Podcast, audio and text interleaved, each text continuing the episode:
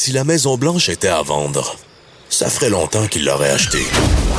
Vous écoutez Que Dieu bénisse l'Amérique. avec Vincent Dessureau. Grosse semaine en politique américaine. Évidemment, c'était le début et euh, ben, presque la fin de ce deuxième procès en destitution de Donald Trump devant le Sénat. Euh, évidemment, ça ne devrait pas être très long. Alors, c'est pour ça que je dis euh, le début et presque la fin, là, parce que euh, les avocats de, de Donald Trump, bon, euh, en sont au moment où l'on se parle, à leurs arguments ce vendredi, mais en début de semaine, ou du moins la semaine prochaine, on devrait avoir fait euh, pas mal le tour. Je ne sais pas si vous avez suivi ce, ce procès-là. Euh, les démocrates semblent avoir euh, frappé fort. Les images qui euh, sont sorties, de nouvelles images, entre autres, de, de l'incident du siège du Capitole ont vraiment frappé les esprits. Entre autres, à quel point ça a passé proche, très proche. Évidemment, pour certains, il y a des gens qui sont morts.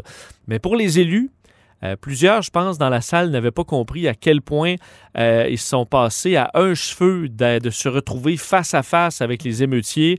Vous avez peut-être vu les images de Mitt Romney qui se fait indiquer par le fameux policier Eugene Goodman de virer de bord en courant alors qu'il se dirigeait vers la foule. Même chose pour euh, Chuck Schumer des démocrates.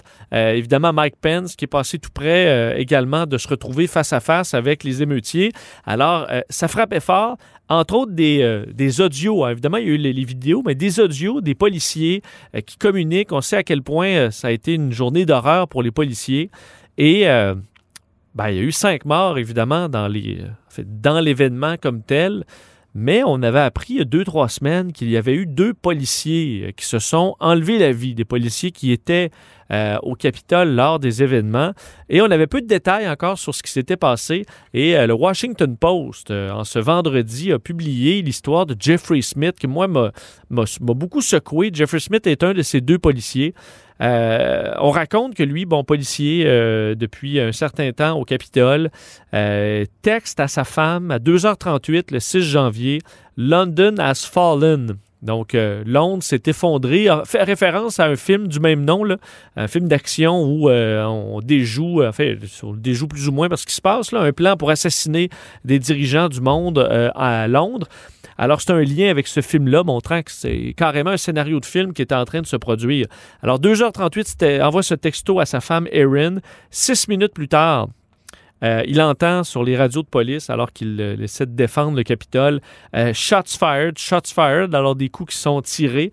Le policier est pris de panique, pensant que ses, collègues sont en train de se faire abattre par des armes à feu. Euh, 5h35, donc deux heures plus tard, euh, Jeffrey Smith est encore en train de se battre contre les, euh, les émeutiers pour tenter de reprendre le contrôle du Capitole. Et à ce moment-là, il reçoit un tuyau de métal en plein visage, frappe son casque et sa, visière.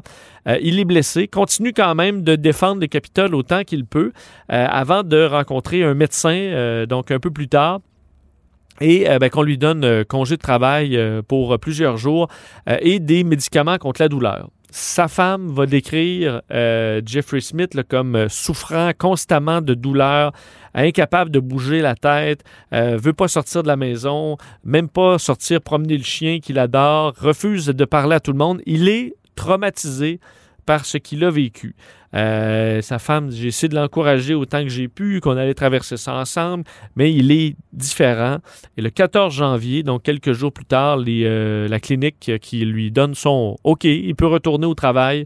Et en chemin, après une nuit euh, d'insomnie, Jeffrey Smith, qui se dirigeait au travail, s'est ben, s'est enlevé la vie avec son arme de service. Et sa femme, qui voulait faire ça très discrètement au début, mais qui, après réflexion, disait non, il faut que la mort de mon mari euh, soit reconnue comme étant un décès euh, au travail, carrément, parce que ce sont les événements du 6 janvier qui ont mené à son, euh, à son décès. D'ailleurs, ben, ça relance un peu tout le débat concernant un taux de suicide élevé chez les policiers, la façon dont on s'occupe de certains traumatismes. Mais ça montre à quel point ça a été violent et traumatisant, tout ce qui s'est passé au Capitole. Et euh, on l'a bien vu dans les images, je pense. Euh, reste à voir est-ce que les républicains vont réussir à sauver la mise? Les avocats de Trump également, euh, qui font valoir, entre autres, que ben, le président doit avoir le droit de, la liberté d'expression et que ben, si on déclare Donald Trump coupable et qu'ensuite, quel politicien pourra dire qu'il déclenche un combat contre telle politique, par exemple, ou qu'on doit se battre pour sauver le pays. on en est là un peu dans, dans l'explication. Et salutations à Jamie Raskin, le procureur démocrate américain élu du Maryland, qui livré avec beaucoup d'aplomb, beaucoup d'émotion, mais contenu quand même, très bien préparé. Euh, rappelez que Jimmy Raskin, euh, donc un, démocrate, enterrait son fils euh, le 5 janvier, la veille du siège du Capitole, et que dans cette journée fatidique, il avait invité sa fille et son beau-fils à le rejoindre au Capitole. Question que la famille soit unie pour traverser un peu cette épreuve. Mais Raskin disait c'est important, c'est là qu'on va certifier le vote. Je dois être là, être là même si je viens d'enterrer mon fils. Évidemment, euh, lui qui les croyait en sécurité, ben, ils n'étaient pas en sécurité, se sont retrouvés enfermés euh, avec la chef de cabinet euh, dans un bureau barricadé, craignant pour leur vie, en fait, étant même à un certain moment convaincus qu'ils allaient mourir.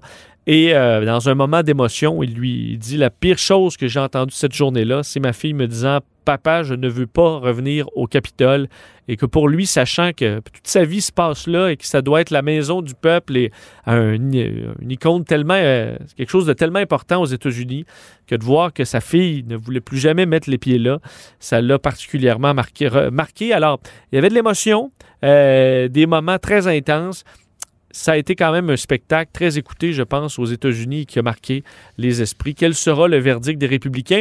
On s'en doute mais euh, Donald Trump devrait être euh, acquitté la semaine prochaine, à moins d'une énorme surprise. On va quand même analyser un peu ce qui s'est passé avec Luc La Liberté. Et Joe Biden a euh, parlé au président chinois dans les derniers jours. Comment ça s'est passé et vers quoi on se dirige dans cette chicane. On peut dire que c'est une chicane sur bien des aspects entre la Chine et les États-Unis dans les prochaines années. On en parle avec Michel Girard. Et dans le segment 101 Manquez pas ça, on parle du président Andrew Jackson, septième président des États-Unis, qui était un fan des duels, aurait fait plus de 100 duels et était propriétaire d'un perroquet qui a mille troubles, pas à peu près. Manquez pas ça. Bonne émission. Il a l'étoffe d'un vrai président. Vincent Dessureau anime. Que Dieu bénisse l'Amérique.